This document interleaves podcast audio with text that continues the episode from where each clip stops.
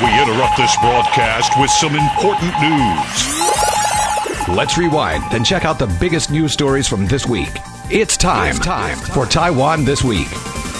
Good evening and welcome to Taiwan This Week with me, your host Gavin Phipps, and I'm joined in the studio this evening by Brian Hioe. Thanks for having me. And Ross Feingold. Good evening. Tonight we'll be discussing angry words over Chinese military maneuvers near Taiwan. William Lai's returned to Taiwan from a trip to Washington, D.C. The KMT leadership hopefuls outlining their policy platforms. And We Care Kaohsiung announcing that its recall petition has gained more signatures than needed. But we'll begin where we've been beginning for too many weeks now, that being the latest coronavirus news from here in Taiwan. Now, the government has now banned entry to the children of Taiwanese or Chinese nationals who only hold Chinese passports. And that move was a reversal of a previous ruling which said that children of Taiwanese and or their Chinese spouses who hold a special long-term residency permit or a long-term permit to visit relatives in Taiwan would be allowed to enter the country.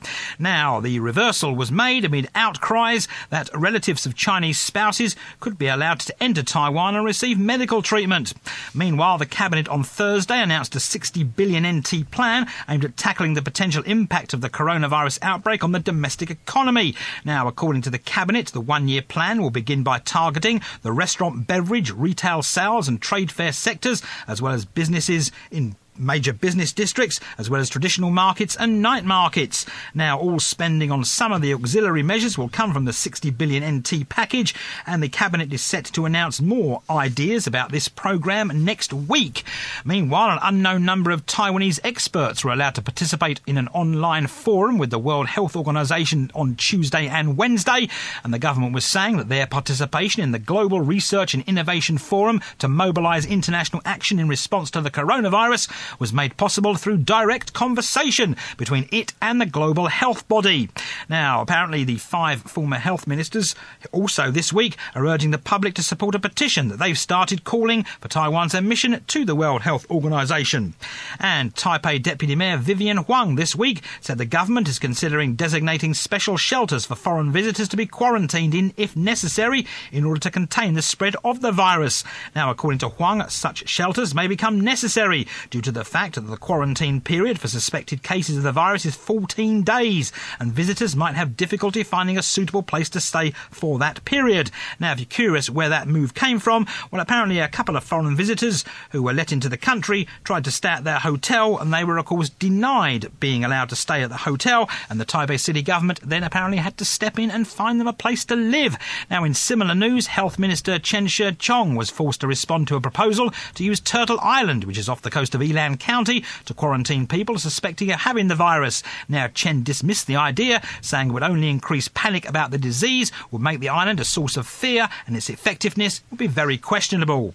Now, in completely different news about the coronavirus, the Criminal Investigation Bureau said this week that it's identified several individuals and one company suspected of spreading rumours of imminent shortages of certain basic commodities. Now, that announcement came amid panic buying of toilet tissue, diapers, and sanitary napkins due to the coronavirus. And law enforcement authorities have said that some of the rumours were spread by an employee of a direct sales company who used a line messaging account to get people to purchase more toilet paper, sanitary napkins, and kitchen towels from that said company. So, Ross, a lot to digest this week with coronavirus. Where would you like to begin with the government's 60 billion NT package to bail everybody out? There you go. What a nice place to begin. Well, certainly policymakers and the public are concerned about the impact on the economy, and that, that's understandable, and that's something that Taiwan cannot be immune from. It, it's something that's going to occur regionally. Uh, Taiwan last year, heading into the 2020, uh, the economic outlook was positive, uh, especially compared to some other locations here in East Asia, including South Korea. Hong Kong was dealing with the fallout from the protests, as well as the trade dispute between the U.S. and China. Singapore was also a victim of the trade dispute. So Taiwan was looking pretty good, but uh, of course, uh, the economic growth numbers are, are in the process, and, and we're going to see announcements in, in the coming days and weeks, I think, by think tanks and universities and uh, investment banks. They're going to lower the economic growth forecast for Taiwan. Not the fault of policymakers, but they're going to try and address that. Uh, one aspect of, of that worth watching, you, you, you mentioned it, is how much of that money will be spent in the food and beverage industry, things related to tourism. Look, the, the Chinese tourist numbers were already down significantly over the past few years. We all know the reasons for that, China's decision to um, pretty much end uh, uh, the, the uh, individual travelers and heavily restrict group travel. So, how much of that sector will benefit from from the these measures?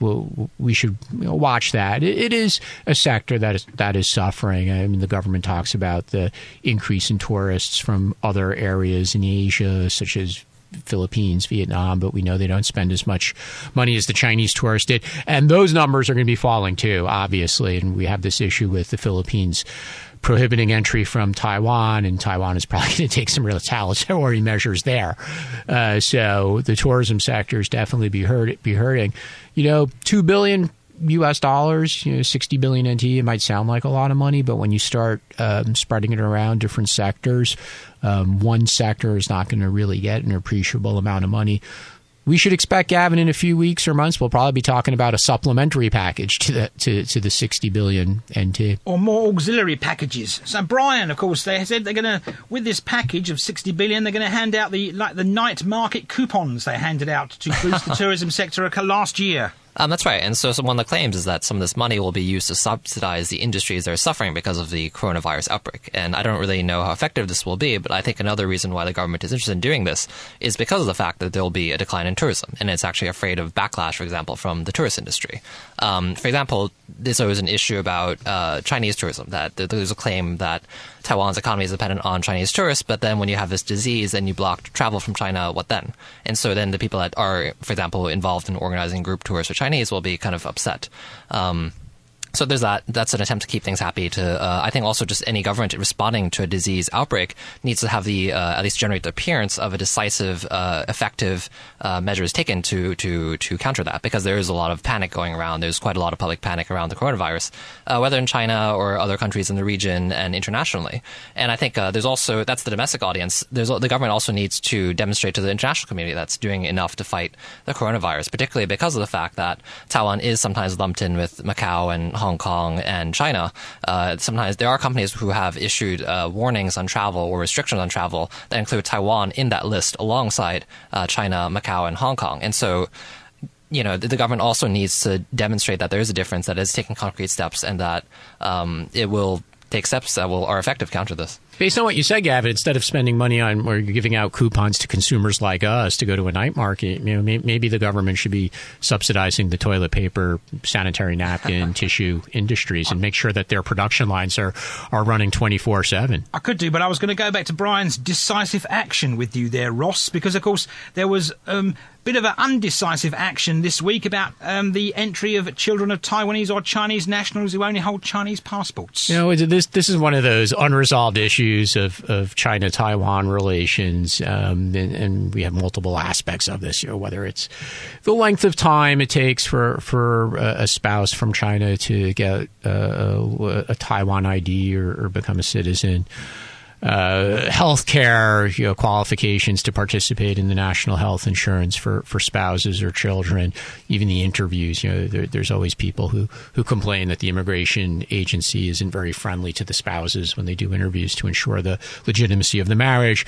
We saw analogous issues over the last few years with students from China and, and whether they qualify for the health insurance or, or can they work when they graduate, and all these, these issues just an unresolved question. You know, just shows the, the sensitivity of, of anything China related. It also goes on the list of one of those policy decisions within the last three to four weeks where there's been, I think it's fair to say, some meandering of, of the what the policy is. Uh, that it, it, it started out as being something and then it changed, and very often these changes have come quickly within say 24 hours. So something's announced, and then 24 hours later, uh, it, it's it's changed. Uh, another way to look at it is, and, and, I don't say this to to be mean, and I think people certainly have the the right in a democratic society like Taiwan to marry whoever they want.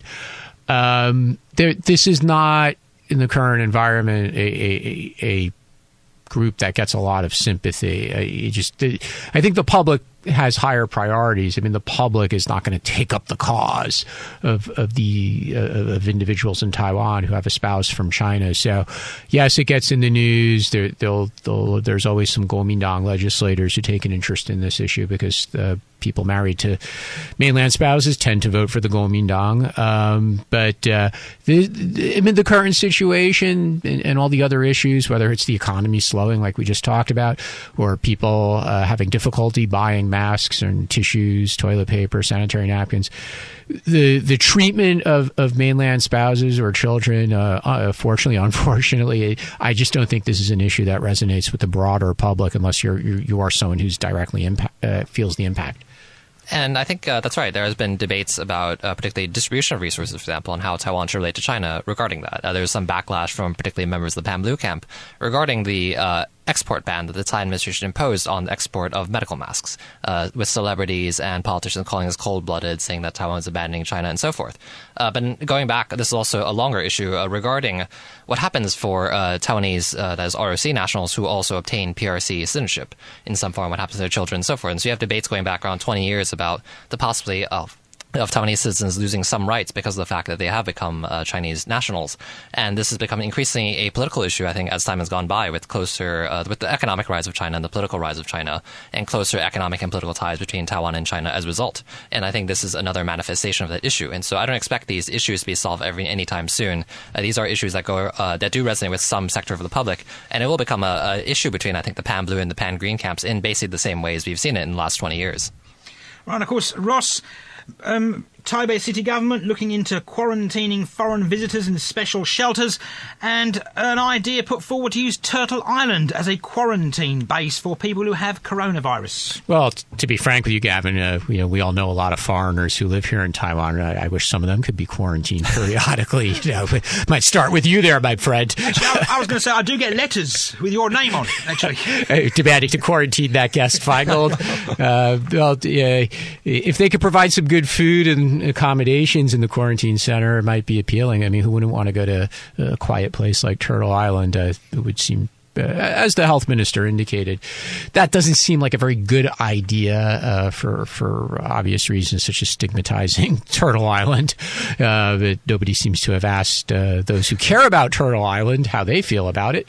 Uh, it just seems to be a relative, rather random idea. Oh, let's just pick somewhere remote. It could be Turtle Island. It could be somewhere up in in, in the mountain ranges of Taiwan, uh, where, where there's less inhabited areas.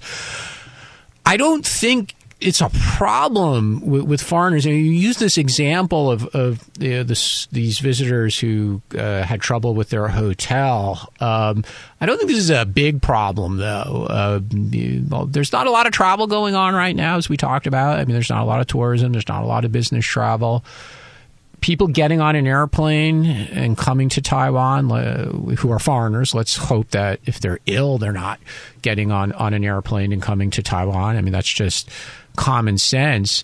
If at the airport they do uh, where there are temperature checks, and, and, there were temperature checks at the airport for years. I mean, this is kind of like post SARS. This has existed for a long time. Um, some, sometimes it's random; it's not every passenger. But anyway, now okay, everyone's getting their temperature checked. If somebody is stopped at the airport upon entry with a temperature, then of course they're, they're, the government uh, does have the right to quarantine them you know, maybe Gavin, the, you know, quarantining every arrival would just be kind of silly. You know, people who don't have a temperature. So you have to ask uh, you know, policymakers, what are you really talking about? Who are you targeting? If someone has a temperature when they come through the airport, and Brian, you just came back, right? So if yeah. you had a temperature, then I hope you know they would have um, taken you away in, in, in chains and handcuffs and put put put you know some kind of protective suits all around you um, forcibly. Uh, so it's, you know, it's not really clear what the problem was with these hotel with the hotel and the, those two foreigners you mentioned, or or what the deputy mayor is really getting at, or what she's what she's concerned about. Because as I said, anyone who who does have a temperature should be should be quarantined and and. Uh, we shouldn't be in a place where anyone who's entering Taiwan gets quarantined. I mean, that, that just who doesn't have a temperature, that just makes no sense. Uh, yeah. Sorry, sorry. Especially if they didn't go to China. You know, if they don't have a recent travel history of being in China, Hong Kong, or Macau. Um, so yeah, I think that, that one of the issues maybe the government is afraid of is a situation occurring in Taiwan is similar to what occurred in, in China, in which places people from places with high uh, amounts of coronavirus outbreaks, such as uh, Hubei or Wenzhou, were being uh, forcibly quarantined by the community by panicked community members. They were literally being locked inside their apartments and chained in their apartments and things like that, like these kind of situations. Uh, because to my awareness, the current uh, quarantine regime uh, for people that are not do not have coronavirus symptoms but came from these places is actually very autonomous. That they have to they can pick the place where they self quarantine themselves for 14 days. Uh, the local uh, lizhang neighborhood or bureau chief comes by like twice a day. they have to install an app on their phones that to monitor them. Um, but they are given not, a lot Of, I hope it's not the Iowa caucus. That's right. And so it's actually it's very interesting that uh, people even compare Taiwan and China. That China is relying on very low tech means of monitoring people, uh, just people actually being chained in homes, and Taiwan is using the high tech so called digital surveillance of the apps on the phones. Um, but this actually still does a lot allow for a lot of autonomy for the uh, kind of people that are, are quarantined. So I think there is one on one hand the fear that people will actually just try to get out of this, um, just kind of evade surveillance. Uh, but also then B, I think there's also the fear that people, the community members will panic and overreact. I mean, just with we, the hoarding of toilet paper and medical masks, one observes already a lot of irrational behavior, uh, a lot of terror about this disease. And so this might also occur with people that are coming from these areas, even if they have no symptoms, even if this is just uh, the quarantine for 14 days, and after that they should be free to do what they want. But yeah. And of course, Ross, the WHO and Taiwan's membership, of course, came up this week due to the online participation by several experts. We don't know how many experts and we don't know their names because apparently a non disclosure agreement was signed between Taiwan and the WHO. As it was with the other participants in this in this meeting. Uh, look, the issue is well known. It's not a new issue. China's position on this is very clear. China has not changed its position. Uh, you know, they've reiterated that the government of Taiwan, uh, whoever the government is, would have to accept the 92 consensus. The government, President Tsai was just reelected. They do not accept that. So China is not going to change its position. It's going to take an enormous amount of action by Taiwan's friends around the world to, to change this. It doesn't look very likely. Of course, the government here is going to call this a breakthrough that, that some experts from Taiwan have participated, but we have to keep in mind that experts from Taiwan have participated in WHO activities, um, technical discussions, and things like that. They haven't been completely frozen out. And uh, as I've said many times on your show, Gavin, Taiwan hasn't really demonstrated that their absence from the WHO has materially uh, changed Taiwan's ability to respond to, to this crisis. Yes, it would be good to be a participant, uh, but they seem to be doing okay uh, as far as the response. Yeah, there are these various issues we're, we're, talking about on the show today, but it seems like the government um, has has has a, a, reasonably good handle on things, and uh, the public feels that way as well. Recent polls have been very very positive on the government's handling of the situation. So you have to ask, Gavin. You know, well, okay, Taiwan's absence from the WHO is, there, is there is there really an impact on Taiwan's uh, ability to respond? So, Brian, is there really an impact on Taiwan's ability to respond?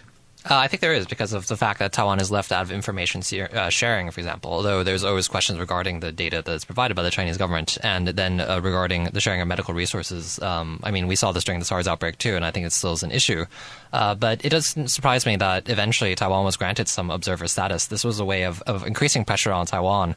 Uh, but I think that, um, and, and I think the Tsai administration will try to sell this as another success in expanding Taiwan's international space. That there are, are countries such as the U.S. or the UK or EU countries or uh, Australia that have spoken on Taiwan's behalf to that Taiwan should be allowed observer status regarding this case.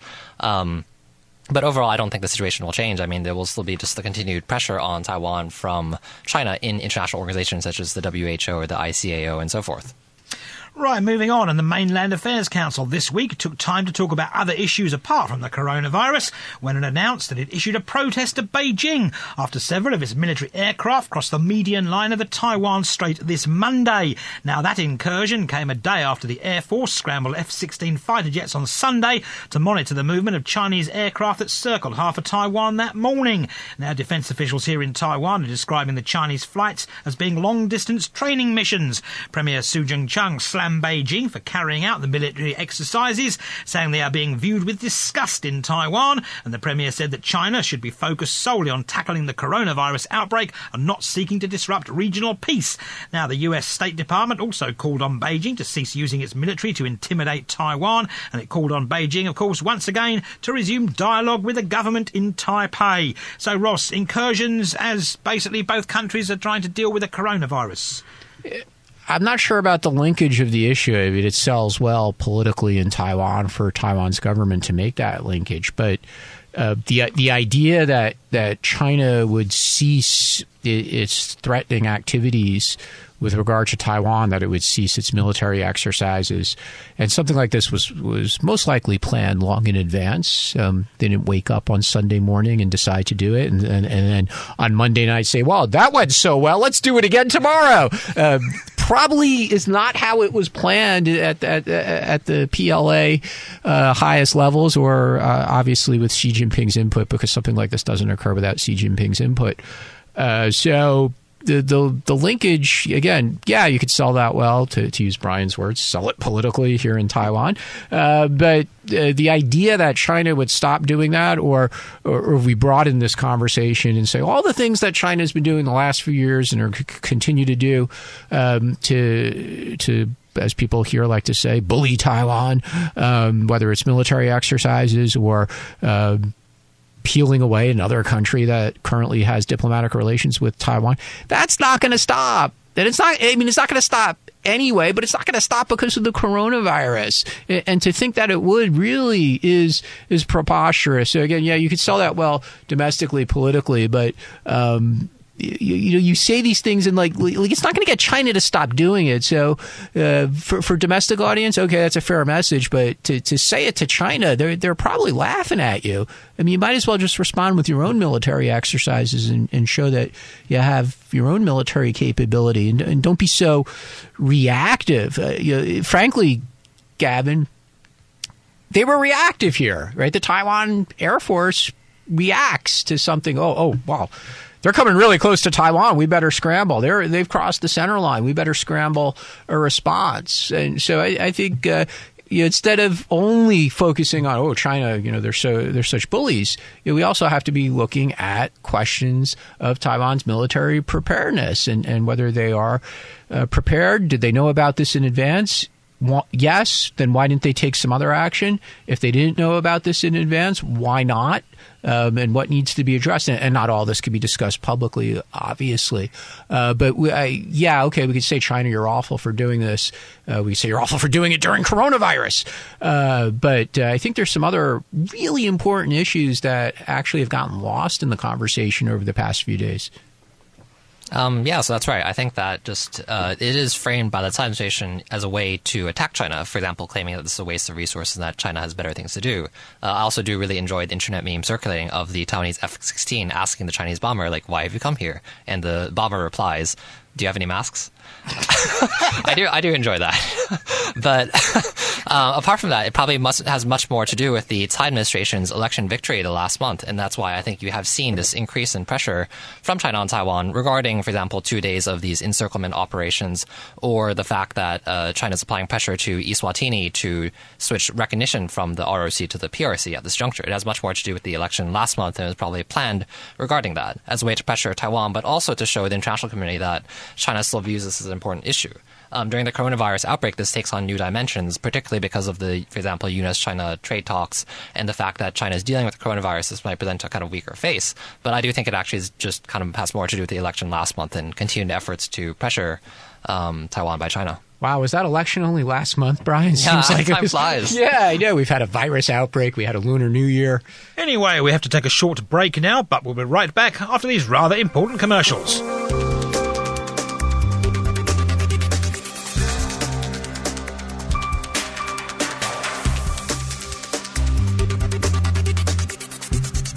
Welcome back to Taiwan this week, and it was also a welcome back on Monday of this week for Vice President elect William Lai following his five day trip to the United States. Now, speaking to reporters on arriving at Taoyuan International Airport, Lai expressed his happiness at being able to attend the National Prayer Breakfast in Washington, D.C., and he thanked the people who voiced support for his US trip.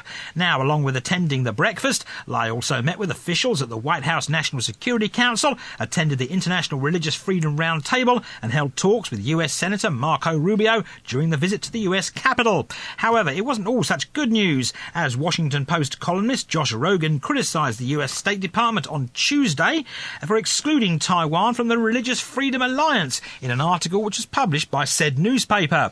And he also claimed that Taiwan was omitted from the alliance due to pressure from China. But that criticism went out the window quite shortly thereafter, however, after the Ministry of Foreign Affairs announced that Taiwan has in fact been invited to join the alliance as an observer observer, and the Foreign Ministry said that Taiwan received that invitation before Rogin's column was published. So there you go, Ross. Obviously, Mr. Lai jets off to Washington, goes to breakfast. What do they eat at that breakfast? Do they have like bacon and sausages and things or anything? You know, I mean, well, there, there would ha- there'd have to be foods that accommodate the dietary restrictions of the various religions represented at at this uh, events, and, and uh, there's some people who might not be able to eat uh, the things you just mentioned, Gavin. So you need to be a little more sensitive to to the diverse groups of religions that would attend. You're saying they have event. muesli as well, then? I, let's hope. Uh, yeah, this is a, this is an important event for evangelical organizations in the United States. And it's an event that predated the Trump administration, um, but you, arguably it's taken on greater importance in the Trump administration because of uh, President Trump's support from evangelical voters. Uh, no one, frankly, is going to remember who attended from overseas. It's just really not that that big a deal. I mean, nobody in the United States, like people, uh, aren't really talking about it. It gets in the news cycle on the day of the event, but then uh, pretty much the, the broader public forgets about it. So for the American public, the fact that the vice president elect of of the Republic of China and Taiwan was there is is fairly uh, irrelevant. Uh, the government here, you know, they love to get those things they could call a breakthrough. So we'll be hearing uh, for a while. What a breakthrough! The vice president elect went to Washington D.C. Um, but what did he order for breakfast? Uh, well, hopefully. Uh, and I don't say this to be mean, Gavin, but hopefully he spent less time eating and more time circulating at the event and, and introducing himself. And, and introducing himself. Here's the important thing, Gavin. Introducing himself to people he didn't already know. So you mentioned Marco Rubio, the senator from Taiwan. I'm sorry, the senator from Florida, who who often um, you know sends out tweets and has been a very vociferous supporter of Taiwan as well as the protesters in Hong Kong. So meeting Marco Rubio, it's like okay, you're you're meeting someone who's already a big supporter of Taiwan. I mean, I would I would much rather hear you say or hear you tell us who he met that is is a new friend uh, or a potential new friend to Taiwan, whether it's from U.S. politics or um, the other foreign dignitaries who are attending this event. You know, just going to Washington and seeing your your old friends, your good friends like like Senator Rubio. That's not a breakthrough, frankly, because Senator Rubio is, is a big supporter of Taiwan anyway. Uh, but uh, yeah, we'll hear this is a breakthrough. Uh, the public in Taiwan, I don't think they care too much about this because they just elected Tsai and, and Lai. So you know, Lai could have stayed home in Taipei, and people would have still been like, "We love you." They, I mean, they, you know, as Brian said a few minutes ago, the election was only last month, so we're certainly still in that post-election honeymoon period. Uh, seems just you know, just seems more about uh, you know getting some PR, saying, "Oh, we went to Washington; it's a big breakthrough." Uh, that's right. And so the Tsai administration will sell this as a success diplomatically, but it is more or less the same. Uh, Lai met with Rubio and Ted Yoho and other traditional Republican allies of, of Taiwan, but these are already people that support Taiwan. And so I don't think there's a substantive difference. Uh, what I think is interesting is that this is an attempt by Taiwan to get into kind of an alliance with the United States, which is, is sometimes difficult because of Taiwan's lack of official diplomatic recognition and so forth. So this comes out of a series of longer efforts by the Pan Green camp. So in March uh, 2016, Annette Lu organized a conference on religious freedom with Bob Fu, the uh, president and founder of China Aid, which is the uh, he was the person that hosted Lai and invited him to the National Prayer Breakfast. And China Aid is an organization that helps Christians in China. And so then after that, in 2018, uh, the Trump administration announced plans to kind of uh, it announced it organized a conference on international freedom of religion, which uh, then which the ambassador for Taiwan to the U.S. representative, whatever, was invited to. And then following up on that, Taiwan created a position for a ambassador for a, a, religion promoting freedom of religion, which was something that was called for by that conference. And the uh, representative Stanley Kao was invited again a second time. And there was also a conference held in uh, Hsinchu in uh, last year in which in which uh, uh, the head of AIT spoke at, and so this is part of an effort to kind of get into this, uh, create this kind of tie with the U.S. on the basis of promoting religious freedom. And so it comes up to this alliance now, and that's why there was this controversy because it seemed like those efforts had been suddenly been, not been successful. Um, it's a question to me whether that is actually just a kind of last minute reversal that, you know, after this criticism that Taiwan excluded, you're now saying that Taiwan has observer status. Because the article claimed that uh, Lai was not invited to the the uh, the meal the, the, celebrating the launch of this alliance, and that Taiwan had been uh, preconsidered for observer status and said it would get that, but then it was suddenly denied the last minute. And so it's a question. But I think, uh, yeah.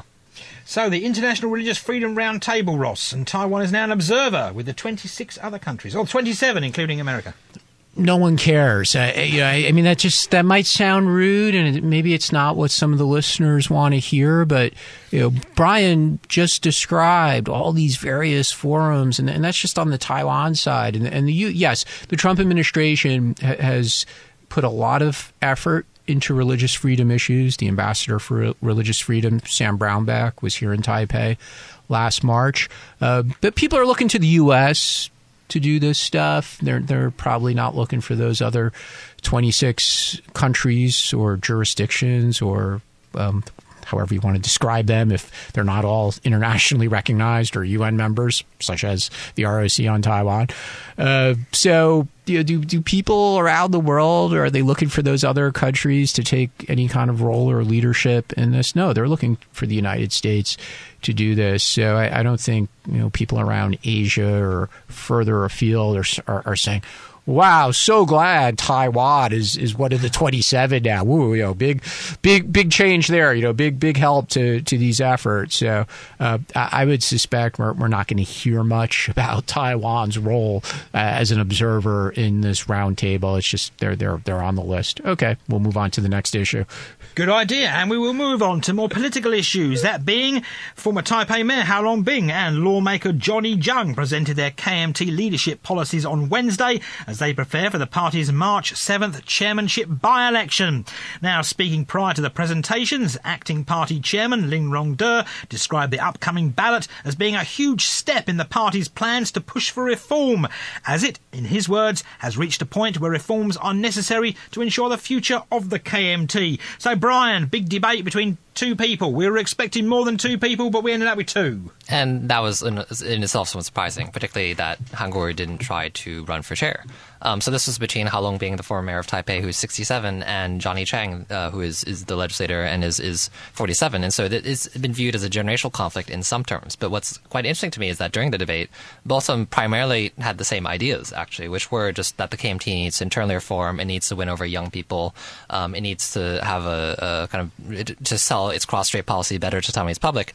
And as a result, uh, there was actually it didn't seem like there was a substantive difference between any of the two. Both re- uh, agreed on the need to reform the party to change its pro-China image, uh, to win over young people, to build party loyalty, party identity, to use digital technologies, uh, particularly social media, as a way of outreaching to young people, and also to um, build stronger ties actually with civil society organizations that are capable of launching protests and social movements and things like that. Um, but then I actually don't see particularly a concrete vision as to how that should be done because these are kind of basic things which the KMT should realize that needs to do. I think going way back actually to its electoral defeats in the past few years. And so then I think it's really going to come down to a contest of personality between the two candidates. And of course, Ross Brian mentioned there because both the candidates were playing off. They need young people in the KMT. But of course, Hau Long-bing did seem to play that down somewhat when he did say that attitude, ability, and experience rather than age should come first. Well, he can't avoid the the issue, right? I mean, he's considerably older than than uh, uh, Johnny Chiang, his his opponent in, in this election, uh, and it's just obvious. So if everybody is you know talking heads pundits, uh, party leaders, younger uh, party uh, activists. They're all saying, "Oh, you got to go younger. You got to go younger." This is a challenge for Hau Long-bing, and uh, he had to come up with something to say in response to that. You know, so he's saying, "Yeah, reform and more youth." Oh, by the way, you know, age and experience are not such a bad thing either. So it's it's understandable. He he will say that. Uh, whether this particular issue, you know, the age difference, and you know, should should Johnny should should should the people who are eligible to vote, the party members, should they select Johnny Chiang just because he's much younger and represents a, a next generation, and Hau Long-bing is more associated with a previous, maybe outgoing generation of, of, party leadership. Whether or not this is the issue on which the election turns, it might be a little bit too early to tell. You know, the election might might be based, or, or, voter choices might be based on a variety of issues, which would include um, all the stuff we've just been talking about. Um, you know, Brian mentioning uh, social media and, and civil society relationships and ultimately policy. You know, what, what are the policies that the Kuomintang has, and are, is it better uh, than the DPP or other political parties? Uh, so this issue might just be one in the mix. Uh, uh we still have a month to go, so it's a little too early to tell uh, what these two guys are going to be talking about in the coming days and weeks as they try to get uh, the votes of party members. But this could be oh, slightly overshadowed by the coronavirus, Brian, because of course there was a call by the former KMT chairwoman Hung Hsiu-chu to cancel the ballot until the coronavirus epidemic was under control. Um, that's right, and there have also been calls from younger members within the party to postpone the election. I think they also believe that postponing the election on the basis of coronavirus would allow for more discussion and uh, they would have more leverage in calls for reforming the party, actually. Um, but this actually didn't really come up as an issue in the debate itself. It was much more general about party identity and electoral defeats and so forth. So it's to be questioned whether that will actually happen. Right, and before we go this week, We Care Kaohsiung on Wednesday announced that it's collected enough signatures to move on to the next stage of its recall process to remove Mayor Han Kuo-yu from office. Now, We Care said that it collected over 237,000 signatures, and that's more than the 228,000 as required by the Civil Servants Election and Recall Act to move on to next said stage.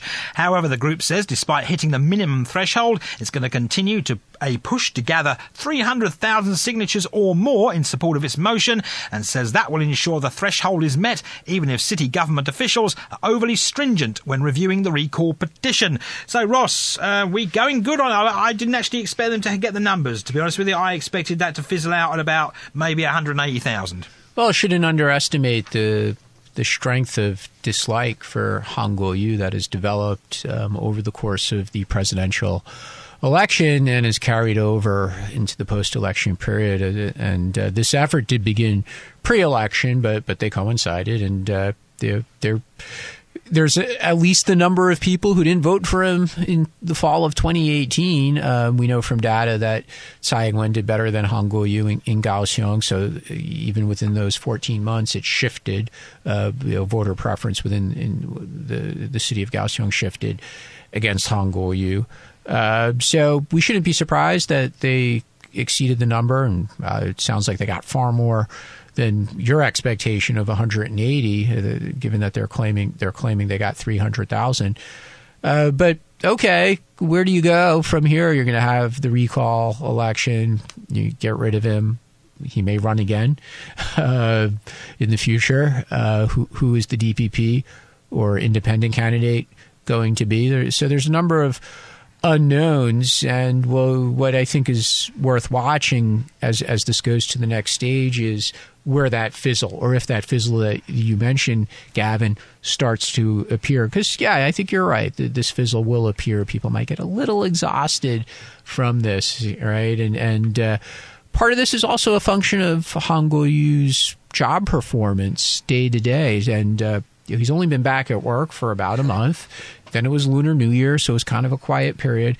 You know, frankly, a lot of the coronavirus response is is outside the scope of municipal officials. It's really with the central government.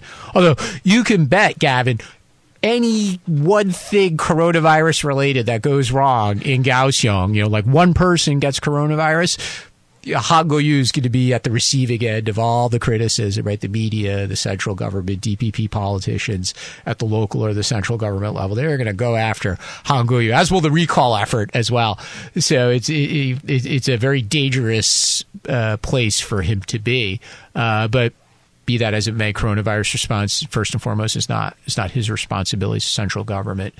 Uh, so he still has other issues he needs to deal with within the scope of being a mayor whether he could demonstrate to to the public that he is a competent mayor it's it's up to him. Um, he, he, might not have enough time because this recall petition effort is, is continuing to move forward. And of course, Brian Han Kuo-yu did go to the cabinet meeting this week where he did uh, lay out his plans to help Kaohsiung deal with the coronavirus. Uh, that's right, and he has uh, generally been trying to keep a lower profile. He hasn't actually tried to start some kind of massive populist style campaign against this recall petition, for example. He's just trying to play the the regular politician that is doing his job and carrying out policy and, and so forth, which is actually kind of surprising to me. I also didn't think this petition would get so far. Um, it's not surprising that they're trying to get more signatures because usually want to have a buffer in case there are invalidations. But historically, despite the ones being the ones that push for lowering the benchmarks for referendum and the referendum and recall votes, uh, the Pam Green camp has usually not been successful with actually getting these measures done. And so this is actually kind of surprising to me. I think we'll just have to see how it turns out. And that's where we'll leave it here on Taiwan this week. And I've been joined in the studio today by Brian Hioe. Good night. And Ross Feingold. Gavin, I want to wish you a happy Valentine's Day. Thank you. Please, uh, if any of our listeners have any letters they want to send in about quarantining one Feingold, please send them in. I shall reply. Anyway, thanks for tuning in to this week's edition of Taiwan This Week here on ICRT with me, Gavin Phipps. And don't forget to check out Taiwan This Week podcast on iTunes and Android podcast apps where you can get access to all our previous shows. Tune in again next Friday evening at 9 for another informative look at the top stories of the week with Taiwan This Week. And don't forget to also check out our podcast on our website, icrt.com.tw. Now keep it here for more music and news only on ICRT FM 100.